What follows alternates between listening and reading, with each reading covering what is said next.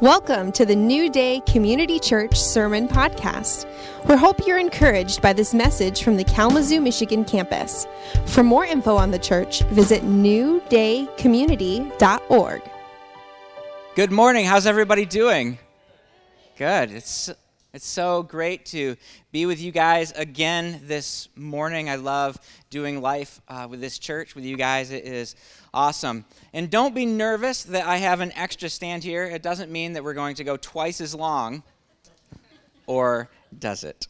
So, no, it does not. So, today we are continuing our series on the, the book of First Peter, the, the letter of First Peter, called The Struggle is Real. And today we're going to be talking about that the struggle is real, but we have a loving Father, right? And the, it is true that we do have a loving Father. Um, and as we kind of push into this new section here um, from verse for chapter 113 to chapter 2 verse 3 we're we're going to see that yes we have a loving father and we saw this you know peter started talking about the, the father god in chapter 1 verse 3 and 4 where he says that we have a father who is who's prepared an inheritance for us, right? And so he's talking about us as, as, if we have a father, right? The implication is that we are children.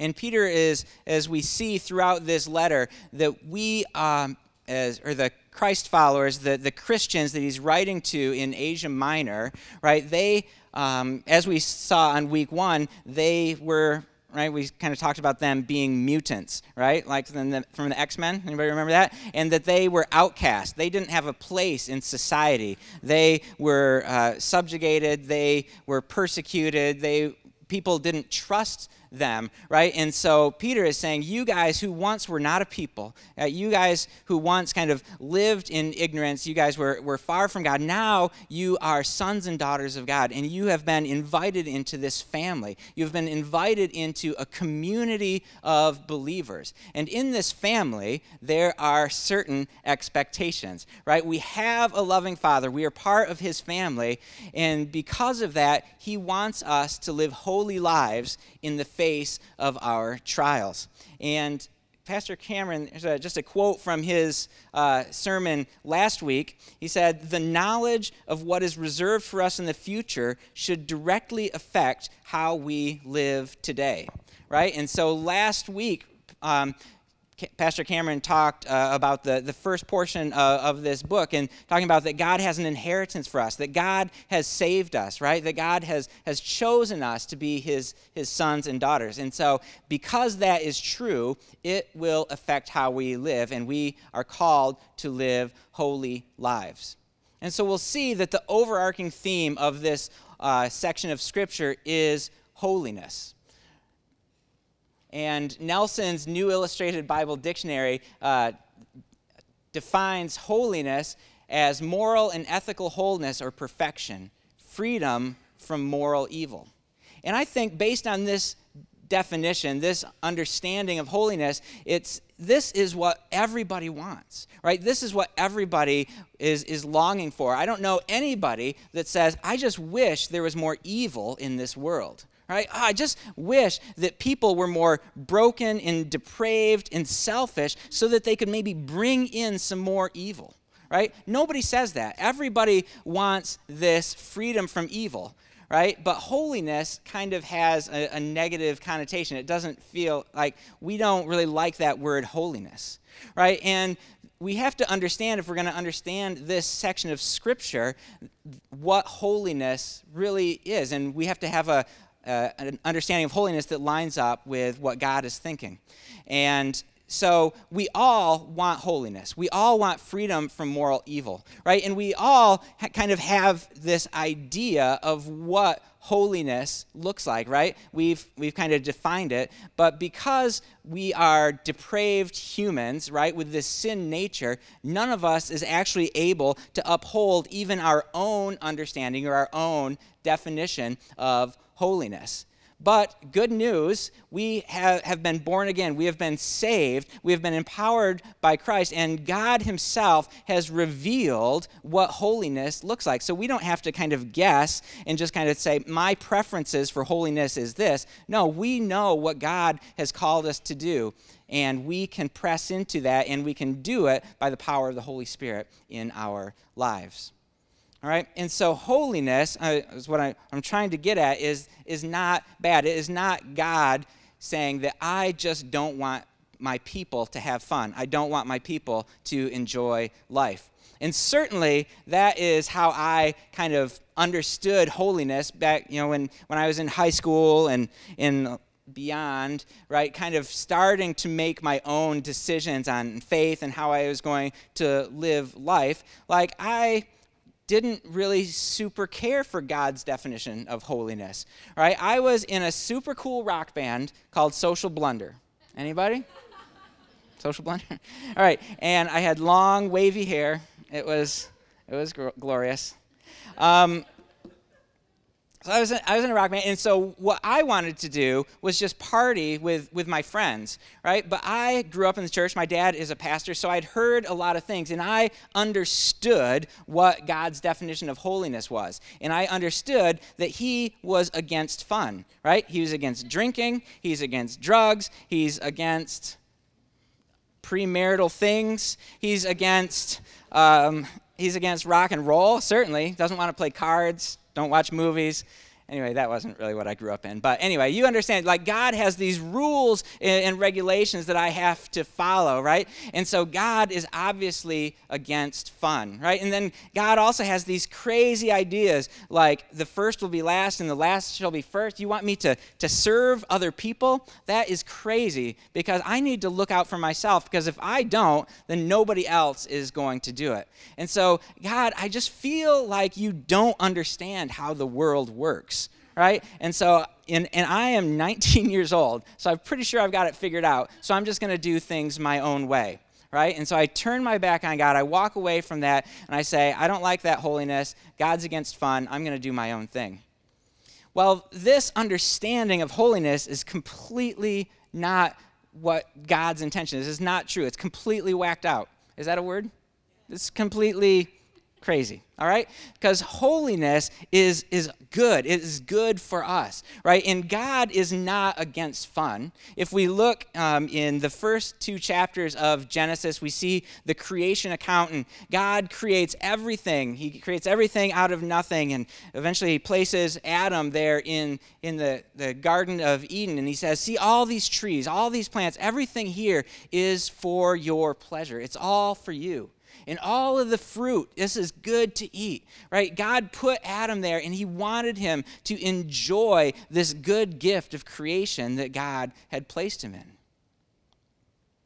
And then God steps back theoretically, and he looks and he's like, oh, it's not good for man to be alone. And so he creates Eve and he puts Adam and Eve together in the garden and he tells them to be fruitful and multiply and go and subdue the earth and create culture and you know enjoy this gift of creation that I have given you. And I think that in that time, in that place, Adam and Eve were holy. They were living in perfect holiness, right? They were free from moral evil right? They were morally and ethically whole. They were perfect in that place. And I don't think that anybody would say that prior to the fall, when Adam and Eve were in the garden, you know, and they're walking in the cool of the garden with God and, and they're doing their stuff, right? They were, I'm certain that they're not unhappy, right? Because God placed them in this world to enjoy. God's desire is for them to enjoy the world, to be happy. Well, don't worry. Um, and so, what we see is in chapter 3 during the, the fall, right, that Adam and Eve do the, the one thing God tells them not to. Sin enters the world. All of a sudden, there's sin and death and destruction in the world, and they the image of God in Adam and Eve is fractured, right? And they are no longer holy. They're no longer free from moral evil. They're no longer whole and perfect right? And it's that destruction, the, the, what sin brought into the world, right? And that is the, the evil that we're all don't want, that we all don't like, right? And so we can understand, if we think about it, that holiness is good. It's where we came from, it's what God created for us, it's how we live well in relationship with each other. And it's really it is where we're going when Jesus comes back and we're bodily resurrected, right? We will enjoy this holiness in its completeness in the fulfilled kingdom. But because uh, of Jesus' death and resurrection, we can step into that now. We can we can enter into this purity and this holiness that God is calling to us right now. And it is better than living contrary to what God, how God wants us to live and how God calls us to live. All right, so that's my introduction, trying to say holiness is good. Okay, so we're going to start here in chapter 1, verse 13, and it says, Therefore, with minds that are alert and fully sober. Set your hope on the grace to be brought to you when Jesus Christ is revealed at his coming. As obedient children, do not conform to the evil desires you had when you lived in ignorance, but just as he who called you is holy, so be holy in all you do. For it is written, Be holy, because I am holy. All right, and so we see in verse 13, therefore, with minds that are alert and fully sober, set your hope on the grace, right? We see that Peter is kind of, in a way, kind of summarizing what has come before. He says, Therefore, based on this inheritance, based on this salvation, based on this eternal hope, this is how you should live. Right? You have been, you who were once not a people, have been brought into a community, and now this is how you live well in community you are called to live as obedient children.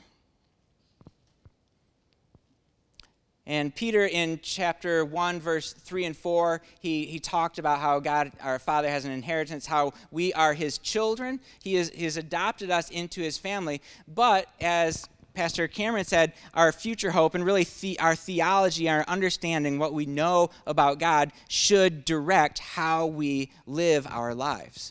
And uh, Peter says, You are to live not only as children, which you are, thank God, right, but you are to live as obedient children. And then to kind of describe what this looks like, he contrasts two different things. He says, Do not be conformed uh, that's the, the NASB.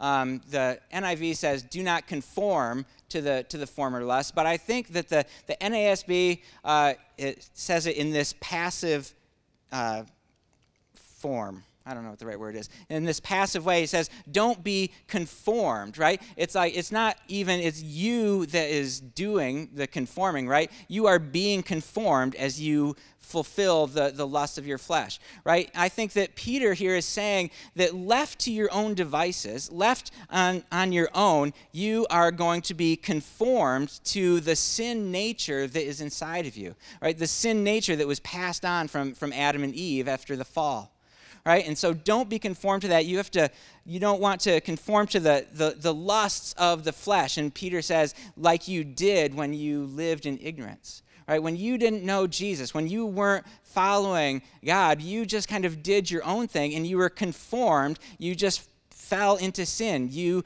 kind of entered into all the, the death and, and, the destruction, the, the things that bring division in, in relationships. That's how you guys lived before.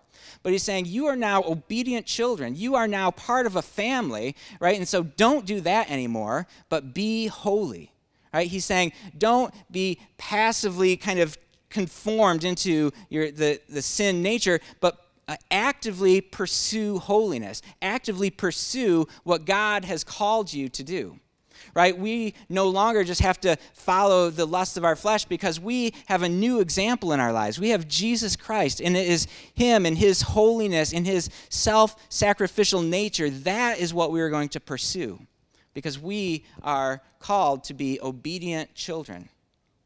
And we are to be holy like God is holy. And then in verse 15, it continues. It says, then the NIV, it says, don't conform, um, or I better read it. But just he was called you as holy, so be holy in all you do. Right? And but I, I actually like it better the, the, in the, the NASB. Uh, it says, be holy in your behavior. Where did it go? There it is. Be holy yourselves also in all your behavior. Or in the ESV, it says, in all your conduct. And I just think that's a, a little bit stronger, right? That, that God is calling us, or Peter here is calling the, the Christians in Asia Minor, he's saying to be holy right? To pursue God, to live well with your community in all of your behavior, in all of your conduct, right? Not just in your thoughts, not just in your intentions, not just in, in your heart, like, oh, I'm going to think positive thoughts towards these people that are persecuting me, or I'm going to think positive thoughts by to my you know my brothers and sisters who are part of this family of God. No, Peter is calling the, the Christians to be holy actively in their behavior and their conduct.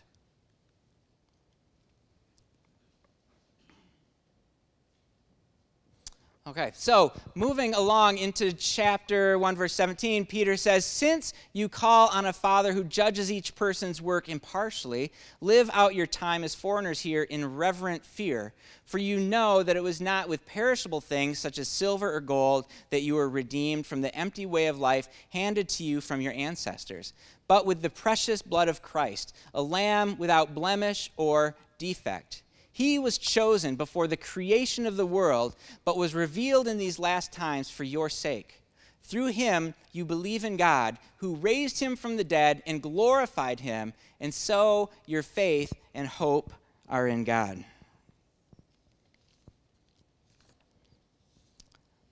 So, Peter, in, in the first couple of verses that we looked at here, says that you are to be obedient. And obedience looks like not conforming to sin nature, not conforming to this culture, not conforming to the world, but pursuing God, pursuing His holiness. And then here in verse 17, he starts to I- explain um, why Christ followers should be holy.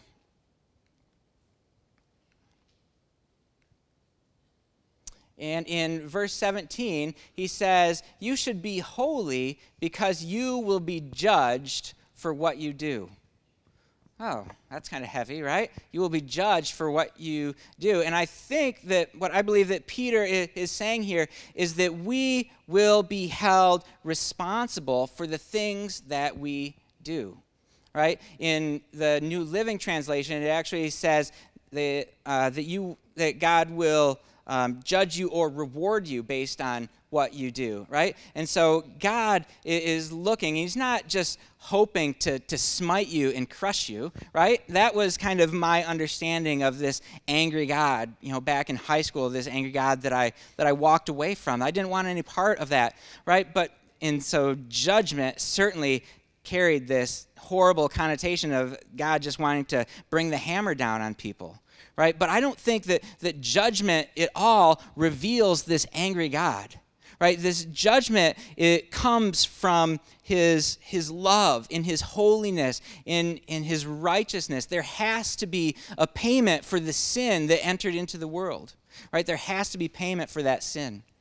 And so, so God says or Peter here says that you will be judged. God watches you, and you are, have to be held responsible for what you do. We can't say, well, it's not my fault because this person did that and this other person did that. No, we are responsible.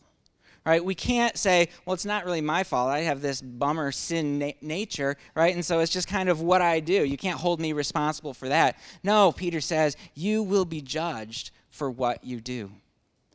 And that feels a little bit scary but the good news is that Peter doesn't end there. He continues on to give us more reasons uh, why we should be holy, right? And we will be judged for what we do. And we know that, it, that we don't live up to uh, you know god's expectations right? We can't do enough. We can't work our way. We can't earn our way back into god's good graces. We can't earn our way into salvation right? And so it's like oh it's going to be scary you know standing before this god who's going to judge me because i am super messed up.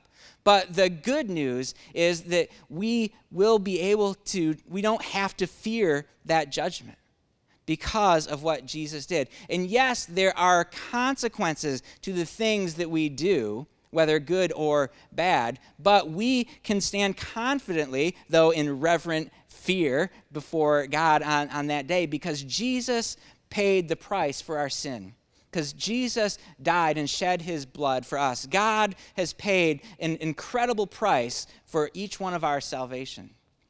And Peter contrasts again two things. He said that God didn't pay for your ransom, He didn't redeem you with silver or gold, right? It's not like, uh, it just costs some some carnal stuff. It's just some oh, it just cost me a couple bucks to save Bill, and it cost me a few dollars to save Lucy, and blah blah, you know, whatever. And he's like, and Jesus is like, well, this is getting expensive, and God's like, no, don't worry, I got a part-time job at Pizza Hut this weekend. I'm gonna make that back. So it shouldn't be a big deal. That might not be a great example, but the idea, right, is he's comparing that it's not just, uh, he didn't buy you back with a couple bucks. He paid your ransom price with the precious blood of Jesus. And if I can remind you of a series, do you guys remember that we talked about the Nicene Creed a couple months ago? Anyway, in one of those uh, sermons, uh, said, we talked about this. And we believe in one Lord Jesus Christ, the only begotten Son of God, begotten of the Father before all worlds, light of light, very God of very God, begotten, not made, being of one substance with the Father, by whom all things were made. And it is this Jesus, this, uh, uh, the second person of the Trinity, right, that went to the cross.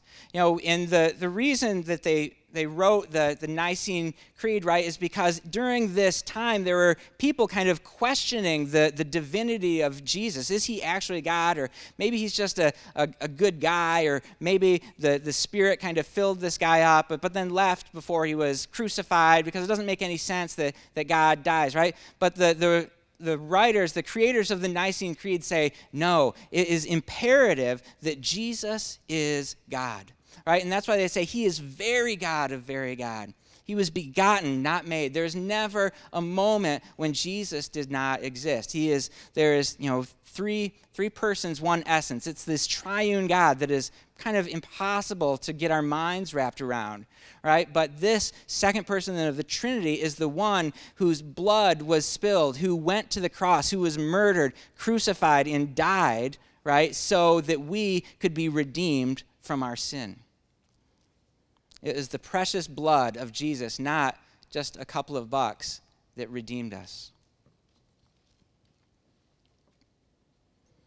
And so Peter has told us that as part of a family, as a part of a community of believers, you are supposed to live holy lives, right? And he said the, the reason you should live holy lives is because God has his eye on you, he's watching you, right? And the other reason is because God paid this this incredibly high price for you, right? That that we owe everything to him, that we should, you know, whatever God asks us to do, this this holy God, we, we should do whatever he says because he bought us back. He redeemed us. He saved us from the the judgment that God is going to put on sin, this judgment that we could not stand under. Jesus did it for us.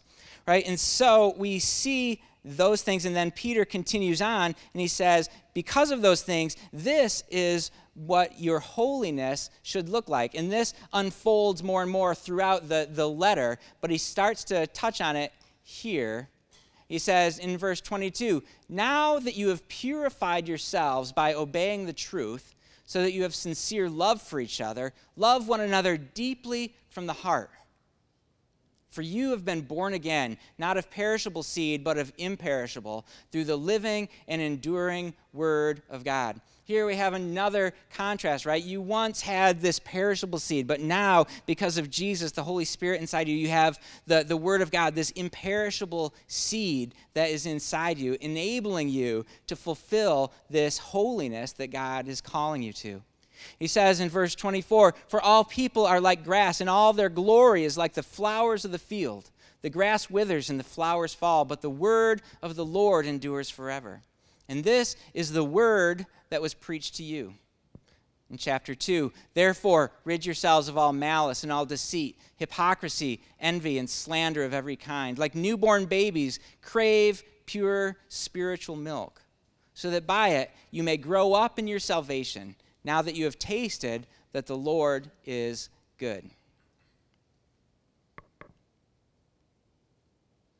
So, in verse 22, this is the, uh, the NASB translation. Again, he says, Since you have in obedience purified your souls. Right? And so this. Uh, we saw obedience right in verse 14 right that we are called to be obedient child children of, of, our father. And in verse 22 he says since you have in obedience purified your souls right since you have obeyed christ since you have submitted to jesus christ as your lord and you have purified yourselves the outworking of that the outflow of this obedience and this holiness is to love one another and I really like it in um, this, what verse is it? Do, do, do, do. In verse 22, Peter says, not only does he just love one another, but it's like he, um, he, he can't quite get the words to express it. He says, love one another, and then he says, love one another fervently, deeply, from, from the depths of your heart. That is what you are supposed to do because you've been born again, because of what God has done, because you are pursuing holiness. You are called to love one another. Right? And we can fulfill this command, you know, and we saw, you know, Jesus in the gospel has said, A new command I give you to love one another. Right? And we can fulfill this command that, that Peter reiterates here because we have been born again we have been filled with the power of the Holy Spirit. He now lives inside us.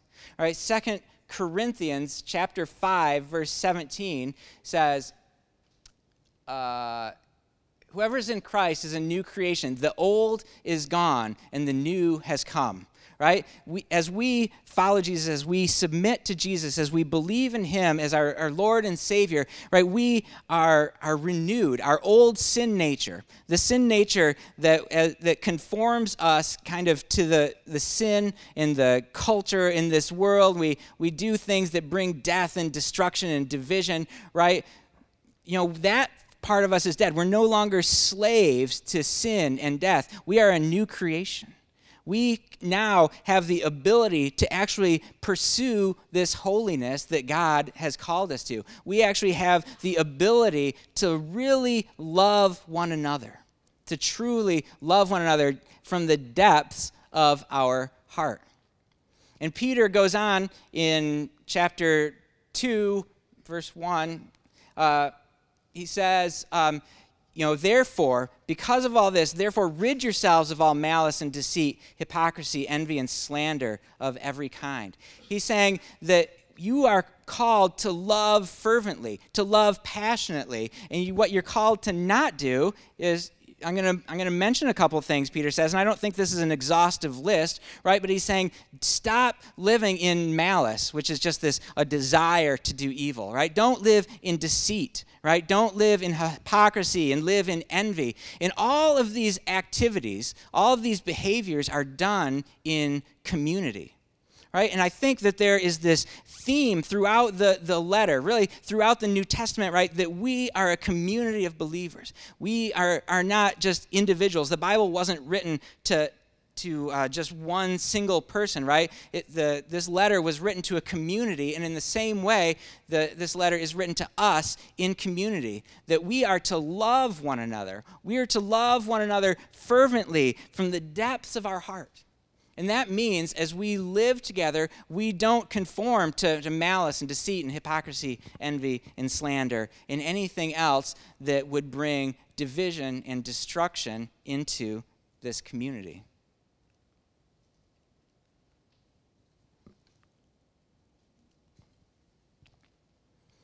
And then after this, what not to do, don't, don't no malice, no envy, none of that stuff. Instead of that stuff, crave pure spiritual milk, so that by it you may grow up in your salvation, now that you have tasted that the Lord is good. Crave pure spiritual milk. And Peter here, this pure spiritual milk is the Word of God. But Scot McKnight, um, in his commentary of First Peter, gives a great understand, a great definition of pure spiritual milk here. Um, and he says that this refers to the very things that nourish the Christian community in its growth knowledge of God, prayer, instruction in the gospel, faithful obedience in hearing, God, uh, hearing God's preached word. The desire for spiritual nourishment is the desire of any church that wants to know the Lord and live in light of his will. And so, as we, as a, as a community, pursue God, as we pursue holiness, right, we've heard the word of God. We have been given an imperishable seed instead of our old sinful nature, right? We can live holy lives, and that has radically changed us, right? But in order for us to continue walking this out, to, to live this, for the rest of our lives, right? Because we all know that we can kind of lose it, right? We're not perfect, right? We kind we can we can be kind of loving for a little bit, and then we kind of get messed up, right? And we kind of fall over into our our old sinful lifestyles, or our own carnal nature kind of rises up for a minute, right? But if we want to continue walking in this, we want to crave this pure spiritual milk. So we want to pursue the knowledge of God. We want to pursue prayer. We want to pursue, you know, hearing God's word preached. We want to pursue, you know, understanding, reading and understanding our, our, Bible, right? Because we want to grow in our salvation. We want to grow in our holiness. We want to grow in our ability to love one another and to love one another deeply and fervently from the depths of our heart. Awesome. Well, I'm way ahead of schedule. Well, I guess nobody will complain. All right, so application. So we've said a lot of words. Now, one of us has said a lot of words this morning. It was me. And but the uh, so one of the takeaways I think from from this section of of scripture is that theology prompts behavior.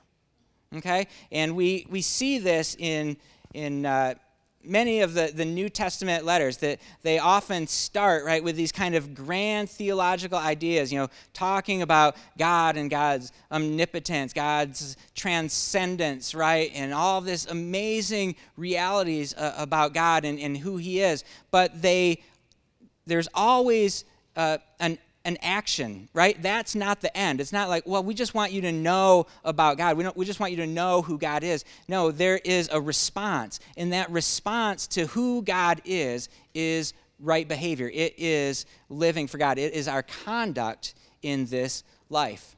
Because the reality is that what we believe about God affects how we live. And I think that uh, a huge takeaway from, from this section is that loving one another is the behavior of holiness, right? And it's in this pursuit of holiness that we truly find freedom, right? And it's the behavior, it's the conduct, it is actually loving one another that we are called to do. And I think that, you know, like we said, we want to crave pure spiritual milk. We want to, to, to crave, you know, pursue God's word. We want to, you know, read godly books and we want to, to do things that help us learn about God and grow in our knowledge and our understanding of God. But we cannot stop there, right?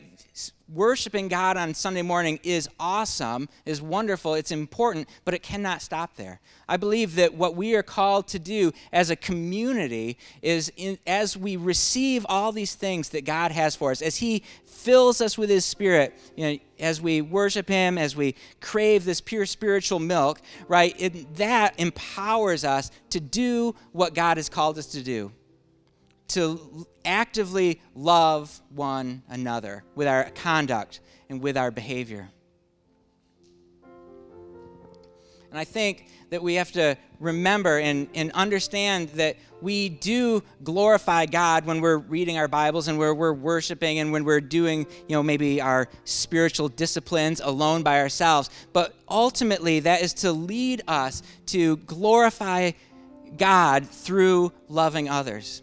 I just, I just think it's all through the scriptures that that is what we are supposed to do as a community of believers to love one another, to love God, to love one another, to honor the emperor. I think Peter says that later on. Anywho, so if you don't um, remember any of any of the stuff, that, that I talked about this morning, this is, this is the big point, right? How can you, as a Christ follower, based on what God has done for you, based on God's call to be holy, how can you show love today? How can you show love to your family? Not just positive thoughts, right? Not just like, I know my wife loves me, but how can you show her that you love her? How can you show your kids you love them? Right? Or in our faith community, in our church, you know, how can I show love? It's basically by teaching Sunday school and doing nursery. Okay. Um, how, can, how can I walk this out in my life? How do I show love in this community? And finally, you know, how, how can I love my neighbors? Because that is the goal. That is the point, right? We honor God, we glorify God, and the, the action of that is loving one another. Amen. Well, let's pray. Father God, we love you. God, we, we're so grateful that you have planted us in this community. God, this community that no matter what we're going through in life, that we can walk it out together, that we can encourage each other, we can love each other, we can serve one another. God, we thank you for that. God, I pray that you, by the, the power of your Spirit, that you would strengthen us, that you would help us to, to love you more. God, that you would help us to, to actively show your love more in this community and in our world. God, we love you. We thank you for the price that you paid. We thank you for Jesus Christ. We thank you that, that he would humble himself to, to step out of heaven, to come and be made a, a, a man, to endure the, the suffering, the, the persecution, and the